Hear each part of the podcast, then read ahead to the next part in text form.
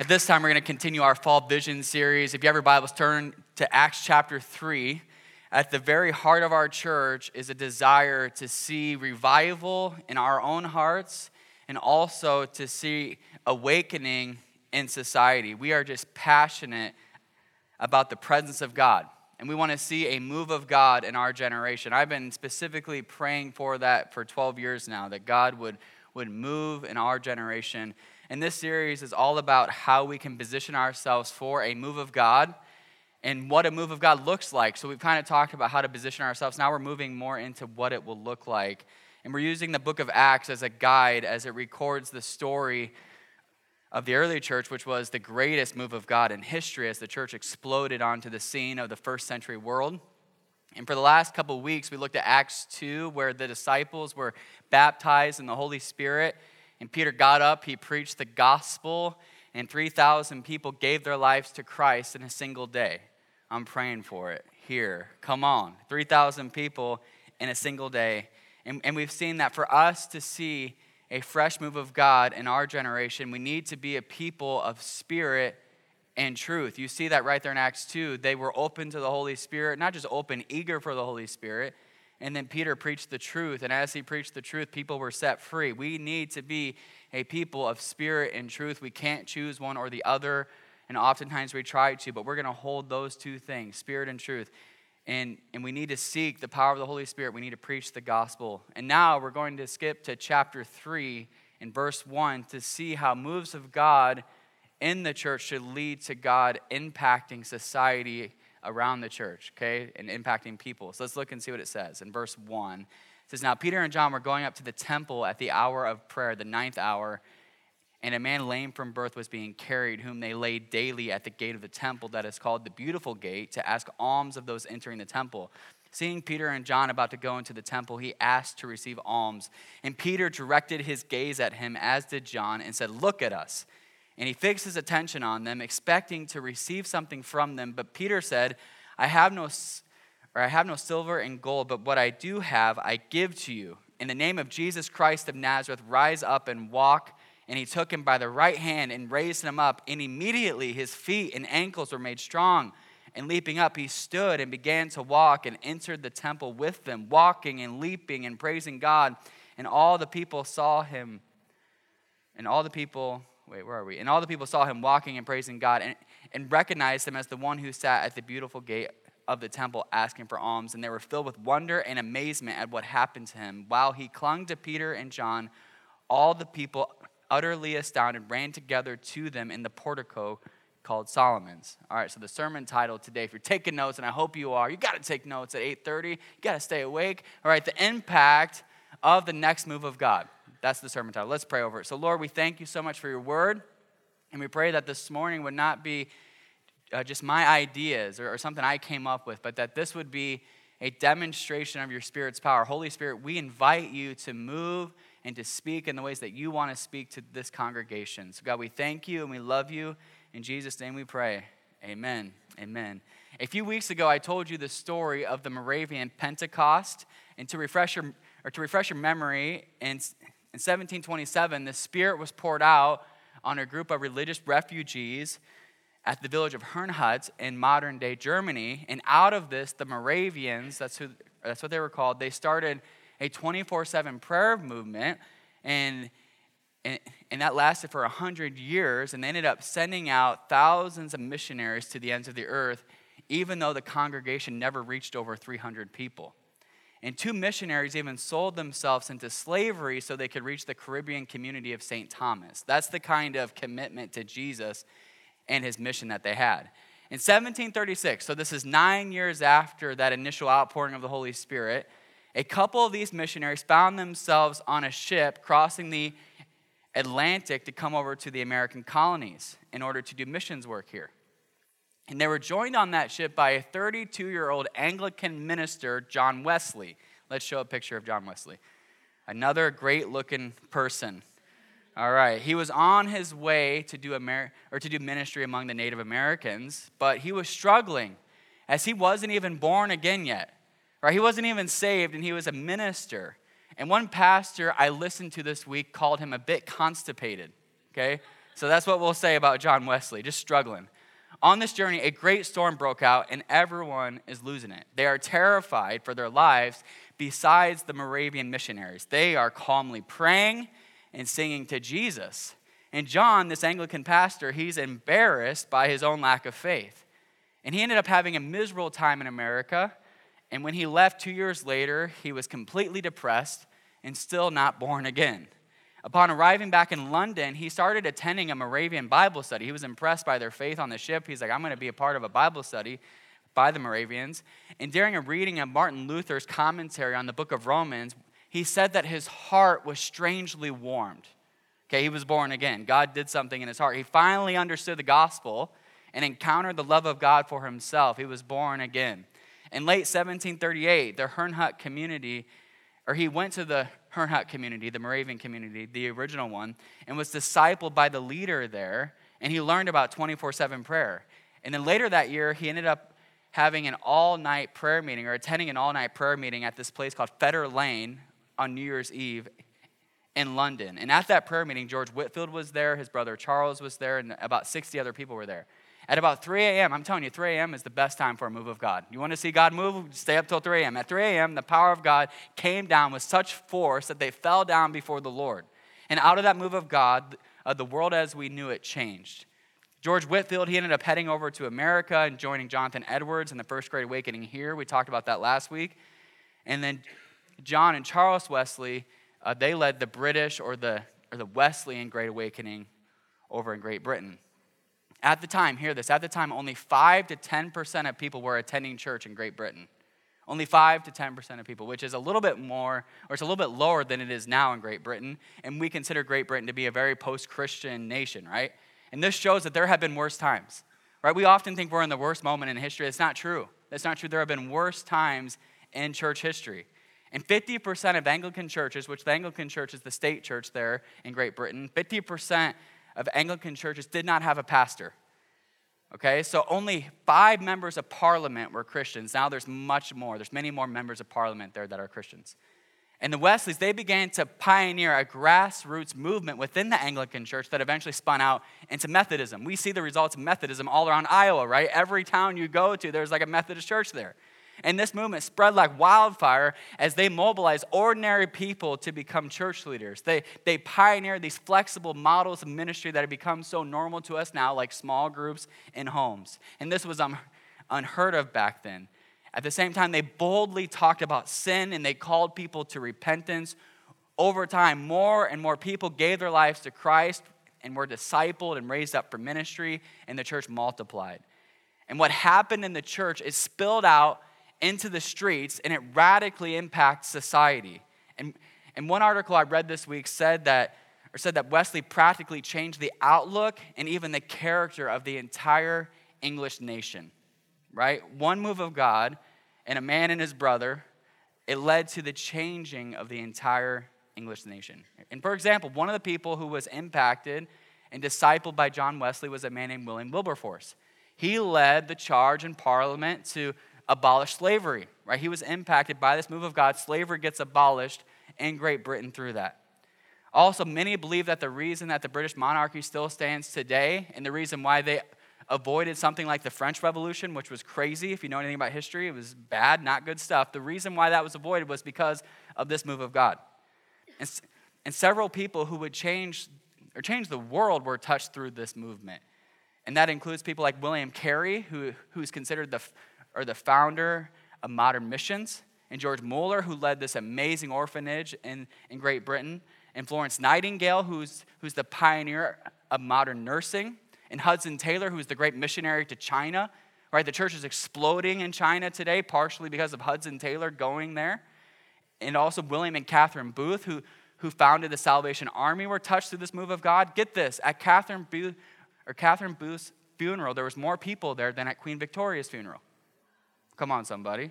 Right? That's the kind of impact that this move of God had on society. And by 1835, so this is 100 years after the initial outpouring at Fetter Lane, by 1835, 55% of Britain, of, uh, of the British people were evangelical Christians, right? So, Bible believing, born again believers, 55% in 100 years. Before it was 5 to 10%. Now it's 55%. That's what happens when God gets a hold of people.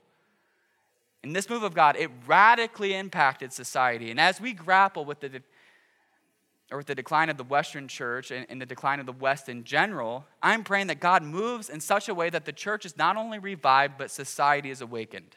I'm praying that as we get right with God, as we do business with God, as we are impacted by His love, that it would spill out into the streets and change our friends, our cities, and our society. And this is what happened with the early church. This is our example in the book of Acts. After the Spirit was poured out on the day of Pentecost, the church was thrust outward to change people and families and cities. We see this right away in Acts chapter 3. They were freshly baptized in the Holy Spirit. Their hearts were full of God's love and God's power. And what God did in them could not stay with them, it couldn't just stay in them, it had to go out from them. I want to unpack this story to see how a move of God in the church should lead to people being impacted outside the church. Okay, let's look at the first four verses. It says, Now Peter and John were going up to the temple at the hour of prayer, the ninth hour, and a man lame from birth was being carried, whom they laid daily at the gate of the temple that is called the Beautiful Gate, to ask alms of those entering the temple. Seeing Peter and John about to go into the temple, he asked to receive alms, and Peter directed his gaze at him, as did John, and said, Look at us. Okay, so they were going to the temple you know, going to pray like they always did. And they notice a lame man who was, who was likely there every single day. And he begged for money just like he always does. Typical thing, right? And Luke tells us that, that Peter didn't just walk by that man, right? He's there every day, didn't just walk by him like he normally does. Instead, it says that he directed his gaze at him. And the Greek word for directing his gaze is atanizo, which means to fix your eyes on or to behold steadfastly or to look earnestly. So, Peter, he's beholding this man steadfastly. He's looking earnestly at him. He sees the man, right? He actually sees him. And do you ever experience that when someone's making eye contact with you and it just feels like they're looking into your soul, right? Like one of my mentors does that. It's like, I'm sorry, whatever I did, I'm sorry.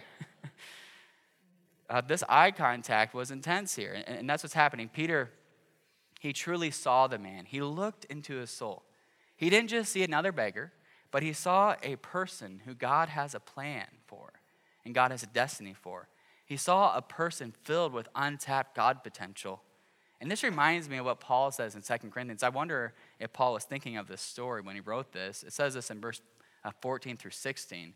He says, For the love of Christ controls us, because we have concluded this, that that one has died for all, referring to Jesus, died for all, and, and therefore all have died. And he died for all, that those who, who live might no longer live for themselves, but for him who for their sake was, or who for their sake died and was raised. And from now on, we regard no one according to the flesh.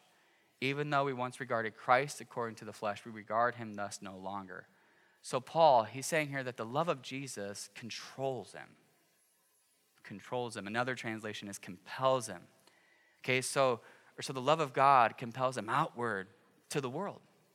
And we see this principle that, that when we experience God's love, it should compel us to give it away to other people. It's a natural overflow. If you love God, you're going to love people.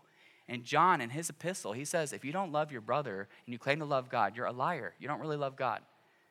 If you really love God, you'll love your brother. Okay, so Paul then says here, though, he says that Jesus has died for all, and because of this, because he's died for us, we should live for him. If that's the proper response.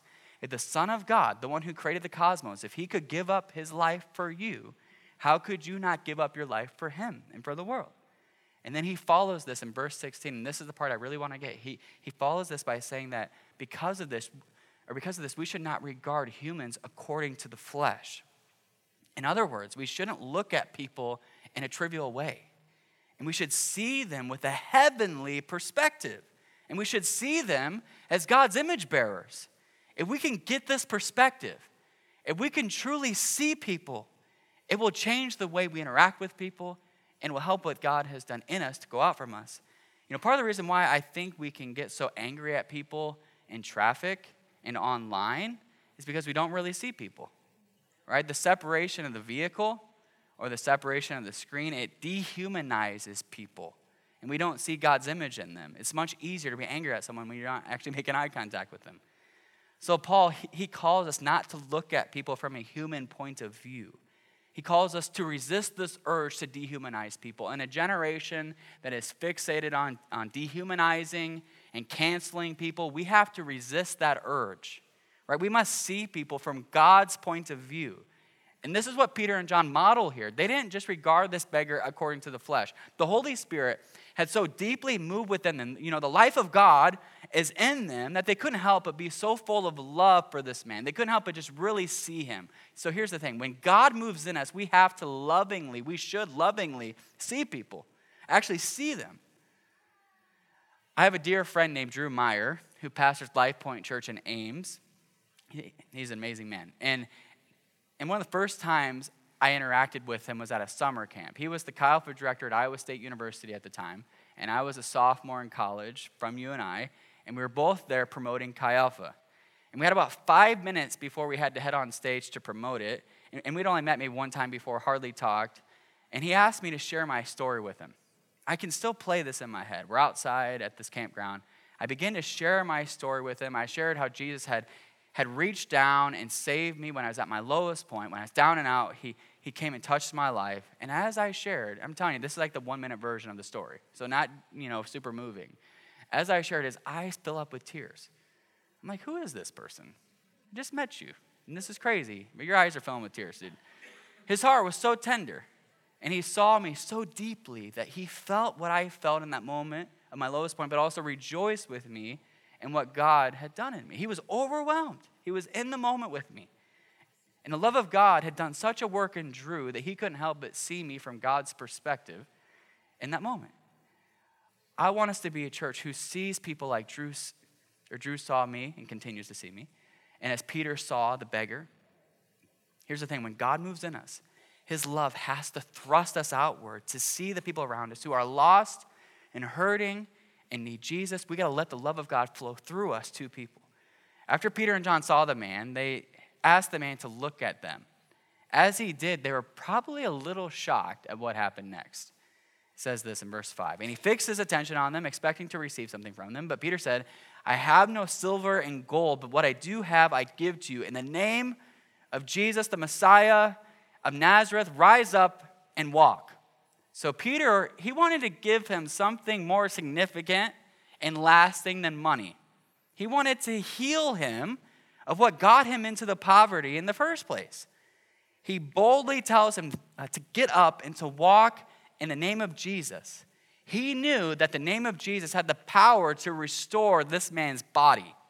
And to us in the West, this idea of a name having power is kind of strange and weird, but in the rest of the world and in the first century, this is a common idea. Many believe that, or that names can summon hidden forces.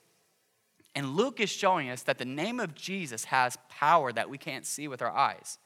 Although Jesus isn't on earth anymore, his power and his authority is still flowing through the church.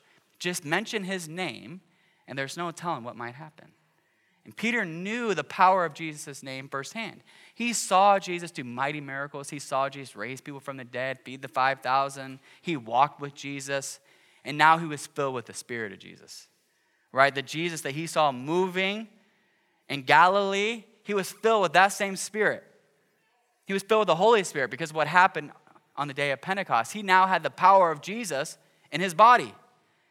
And when he approached this man, he couldn't help but call on that Jesus and use that power. He couldn't help but engage that broken situation. When God moves in us, uh, the natural outflow is we will boldly engage people with the authority of Jesus.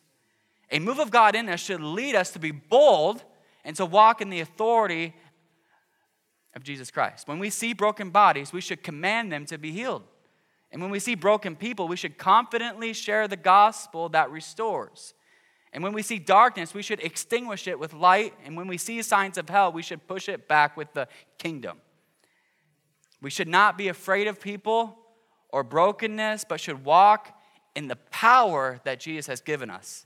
When God moves in us, we start to see people and we start to engage them with boldness, with a holy, humble boldness.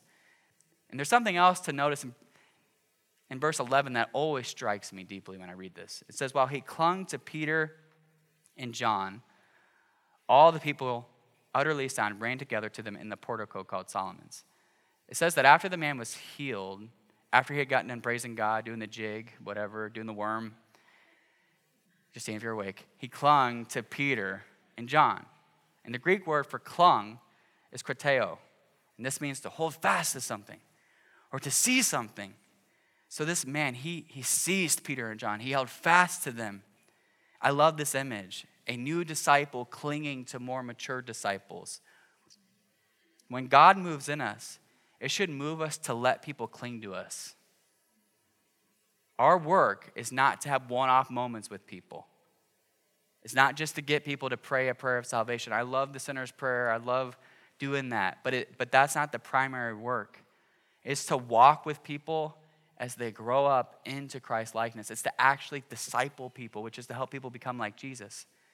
After we see people and engage them, we or engage them, we may need to let them cling to us for a little while. And we need to patiently or patiently walk with people and actually teach them how to follow Jesus. I love how Paul described his ministry to the Thessalonians. It says this in 1 Thessalonians 2. It says, But we were gentle among you, like a nursing mother taking care of her own children.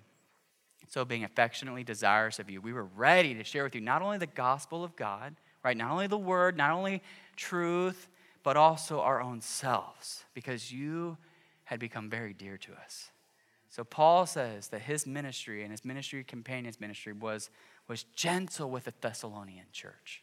They were like nursing mothers taking care of their own children. I got a little baby right here in the front row, right? There you go, my baby right there. So nursing mother caring for her children. During worship, Emily keeps looking back at, at Lily. She okay? She's still sleeping. I'm like, Emily, what are you looking at? You can't look at people during church, during worship. Can't look back at people. I'm looking at Lily. Okay. Right? That's a nursing mother taking care of her own children, checking on her. You okay? Paul says they were affectionately desirous of them.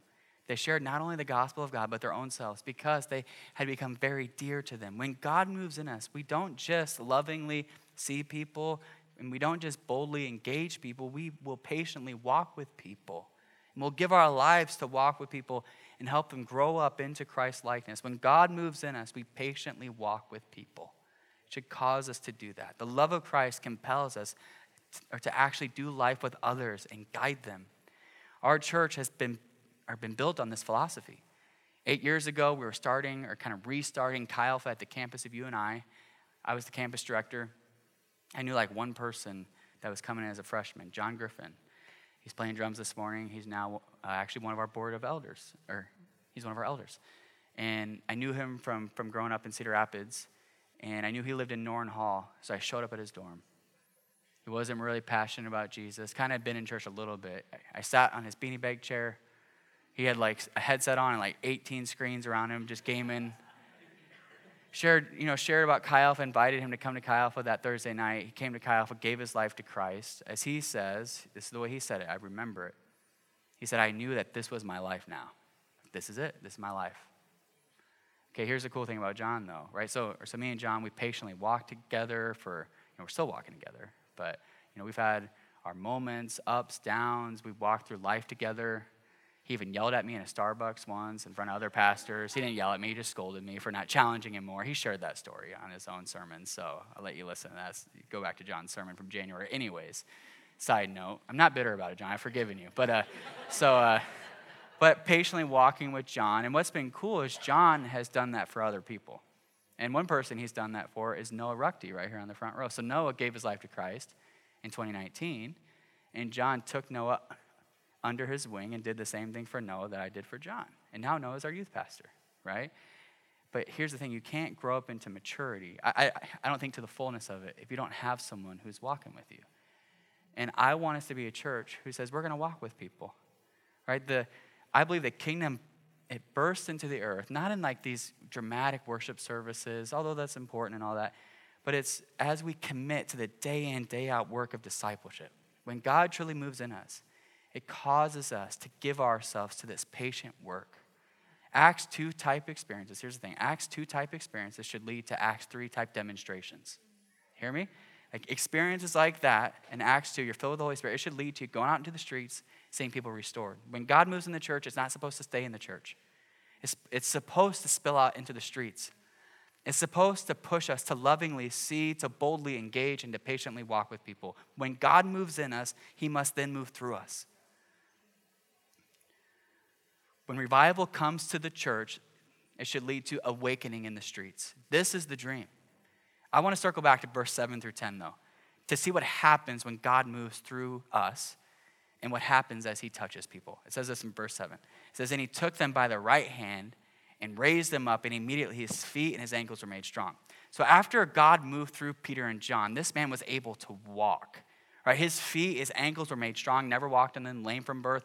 His feet and ankles were made strong. And I believe this is a beautiful image of what happens when God moves through the church into society. When God moves uh, through us, out of that, uh, there should be restoration flowing. Right? When God moves through us, restoration flows.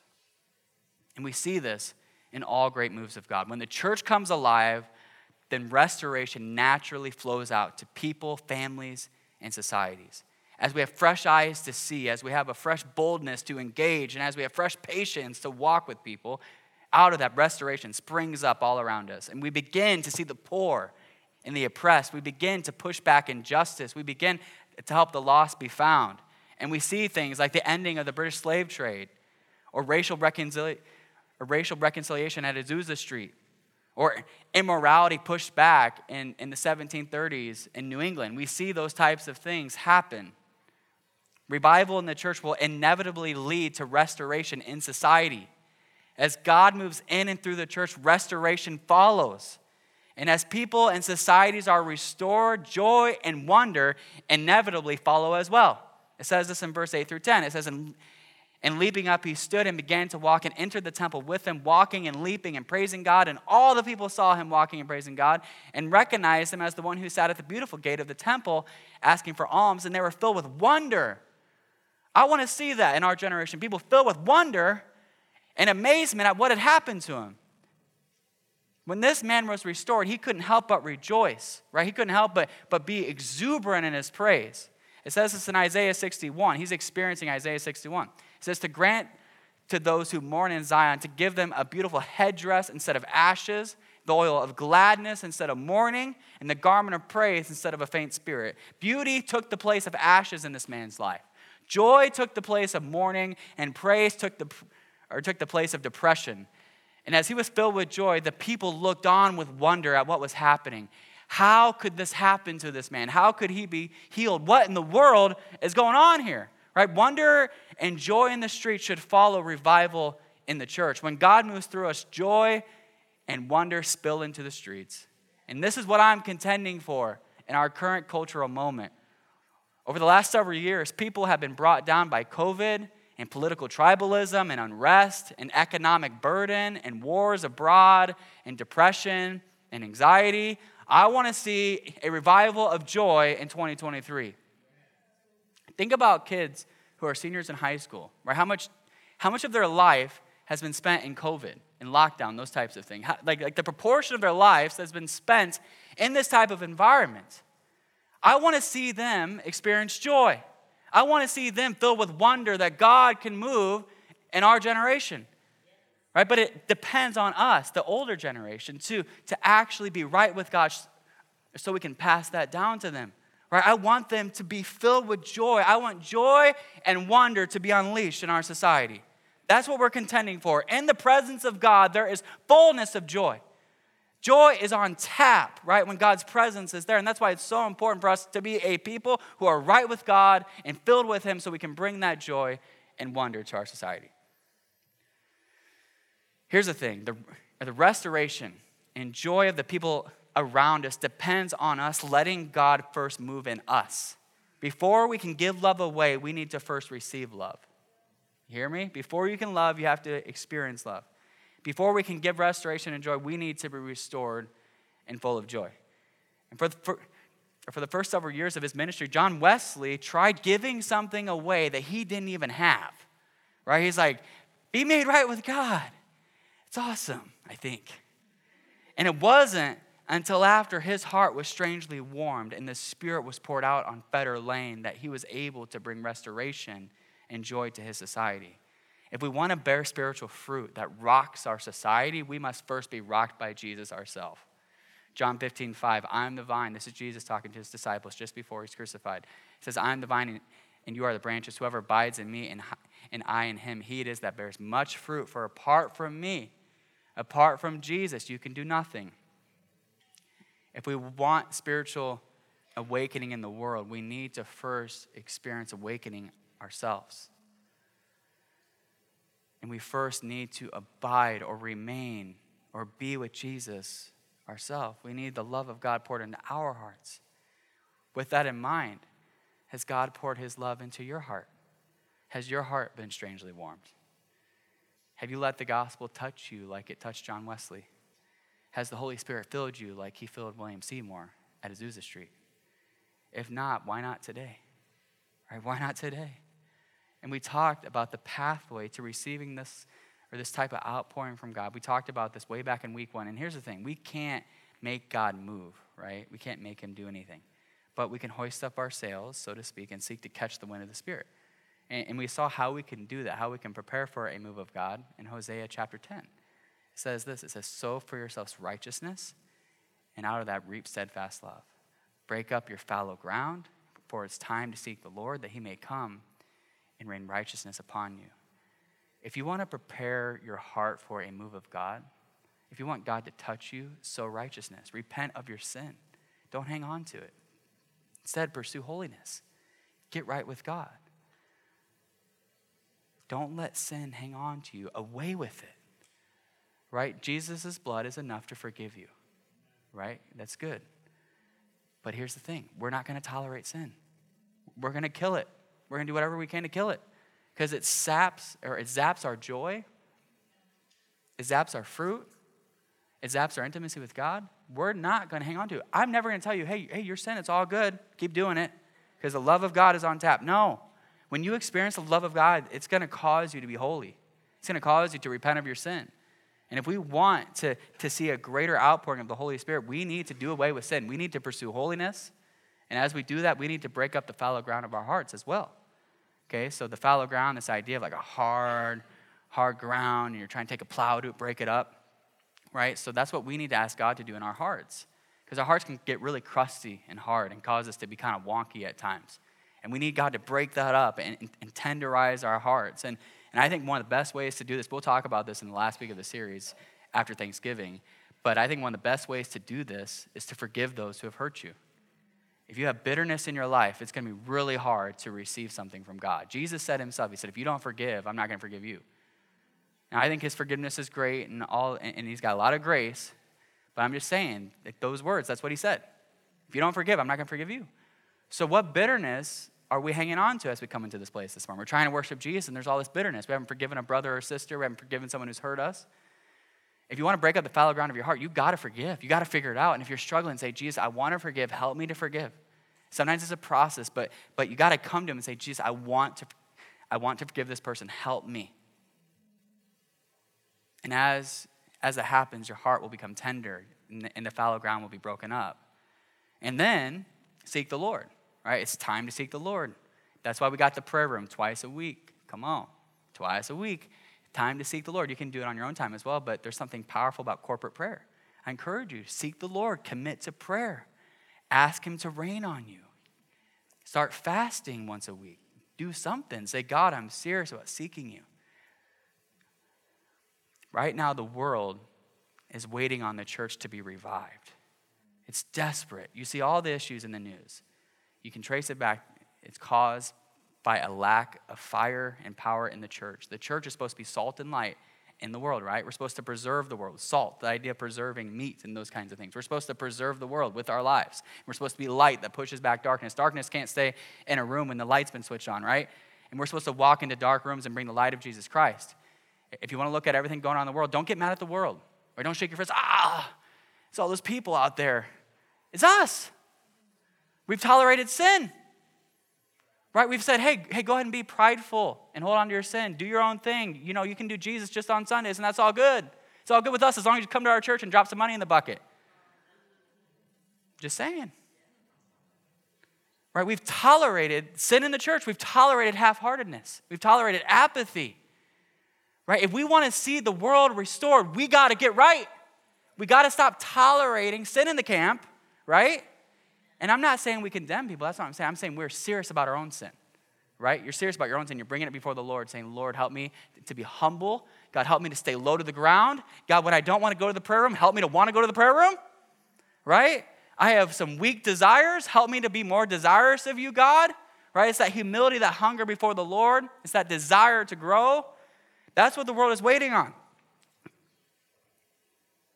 Before anything can happen outside these walls, something has to happen inside these walls.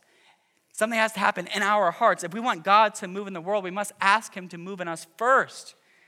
And for the last several weeks, I've been beating the drum of wanting to see a move of God in our church. And today I'm talking about how it should spill out to society. But again, it comes back to us. Have, or has God moved in you yet? Have you experienced restoration and joy? And what in the world is standing in the way of that? Because it ain't Jesus. He's eager to restore you. He's eager to bring joy. He came to bring life and bring life to the full, but you got to come to the end of yourself. Right when Peter, the man we see here, you know, getting someone up from the ground that's been lame his whole life, when Peter encountered Jesus, what did he do? He fell to the ground. He said, "Depart from me, I'm a sinful man." Right? You got to come to the end of yourself for God to use you. Have you come to the end of yourself yet? If you do, it's the best thing you ever do. Coming to the end of yourself, coming to a place of humility before the Lord and hunger, it's the best place you could ever be.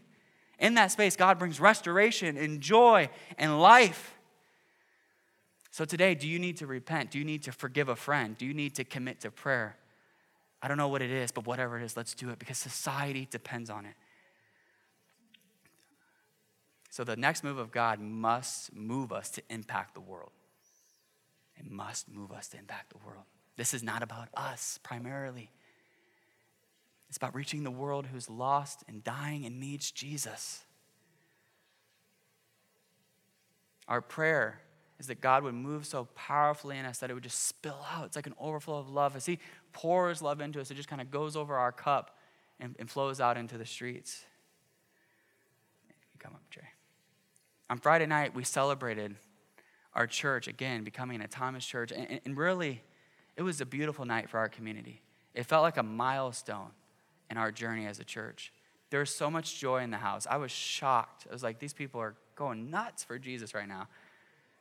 But it was also, for me, it was a milestone in my personal journey with Jesus. You know, 12 years ago, Jesus got a hold of my heart when I was at my lowest point, and then he filled me with the Spirit. Ever since then, my prayer, like, like and when I got baptized in the Holy Spirit, I said, Lord, this can't stay in me. What you're doing in me, it's got to go through me. And I was, I still am, but I was such an idiot back then. So many issues I had to work through and continuing to work through. But I just knew if God loved me this much, then it has to spill out to other people in my imperfect way of trying to give it away to other people. I've always wanted to be my ministry, and or I've always wanted this whole thing to be an overflow of my relationship with Jesus. I've always wanted, like, like, like when you guys aren't around, like when just me and Jesus, that would be my most, you know, powerful times. Not like up on the platform here. It's like, like oh yeah, yeah, no. Uh, those times in my office alone with the Lord early in the morning. That's what I, I, I wanted that to be the bedrock of this church. I wanted it to be an overflow of this, of the love that Jesus has poured into my heart. And so many people have joined me in this endeavor, first at Chi Alpha and now at Sent Church. And this whole church, this whole thing is an overflow of the love of God. It's the outworking of what happens when Jesus touches hearts, and not just mine. So many other hearts John and Noah and Casey and Derek and, and Matt Morgan and Becky Murphy and Dan Brinkman, right? Just the love of God pouring into people, pouring out to others. It's the result of God moving in people like you and me, right? It's not us like striving, trying to push something out or build something on our own. It's just God's love pouring into us and then out to others. My prayer is that the overflow of love that has resulted in the fruit that our church has seen already would, would continue to spill out into the world. And that's why we're doing Miracle Offering next week, guys. It's not just to give you to, or to get you to give an offering. It's because we love the world. We want to see the world touched, and there are people going to the ends of the earth fighting human sex trafficking, people in our own community that are helping uh, pregnant teen mothers or people with unexpected pregnancies. They're, there's people like doing things around the world to bring the love of Jesus, and, and we want to help them. That's why we do anything we do. It's just, it's just a love of God flowing through us out to the world.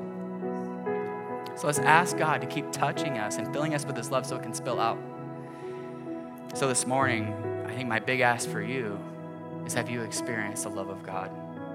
Because again, it starts with that.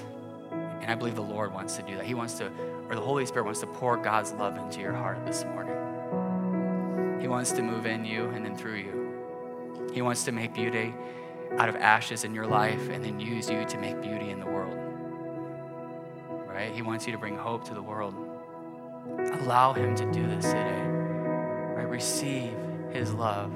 Right? You're not waiting on God to do it. Like God, he, he wants to give you His love. He's waiting on you. He's waiting on you to come to the end of yourself. Come to Him, receive that love today, and then give that love away.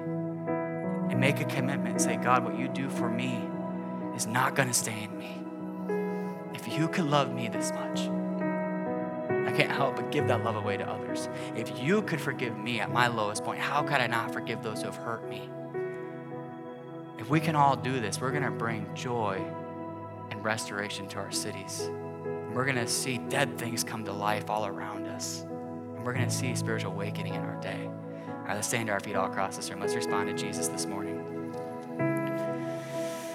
I'm going to give you a couple ways to respond today. okay, so the first thing is let's go ahead and just you, you close your eyes, wait on the Lord here. And if you just need to receive God's love today, just like a fresh download, I think that would be all of us, but if you want to receive God's love, can you just put your hands out in front of you? Just kind of open up your hands in a posture of receiving. Let's ask the Lord to pour His love into our hearts. So, Lord, right now we come to you and we ask you to, uh, to do something only you can do. We can't force this. We ask you to pour your love into our hearts, as, as Paul talks about in Romans 5. Holy Spirit, pour love out says in John 1, Jesus, that you came to bring grace on top of grace, grace on top of grace. That you'd pour that into us right now, Jesus. God, for those dealing with shame this morning, maybe they're, they're uh, just feeling guilt and shame over something they did this week. I pray that they would repent, but then out of that, Lord, that you would pour love into their heart. I pray that your kindness would lead them to repentance today. There's no condemnation for those who are in Christ Jesus. Thank you, Lord. God, for those who just feel inadequate, feel like they could never be used by you, I pray that you would encourage them, that you wired them the way that you did on purpose. And you have a plan and a destiny for their life to make an impact for the kingdom. Jesus, pour your love into our hearts. Thank you, Lord. Thank you, Lord. You can keep your hands out in front of you if you want. I, I want to do another prayer of just asking God to do something through us. Yes, Lord. Right now, Lord, I just pray that you would help what's poured into us to go out from us. Lord, help us to be a church that is ferocious in our commitment to mission.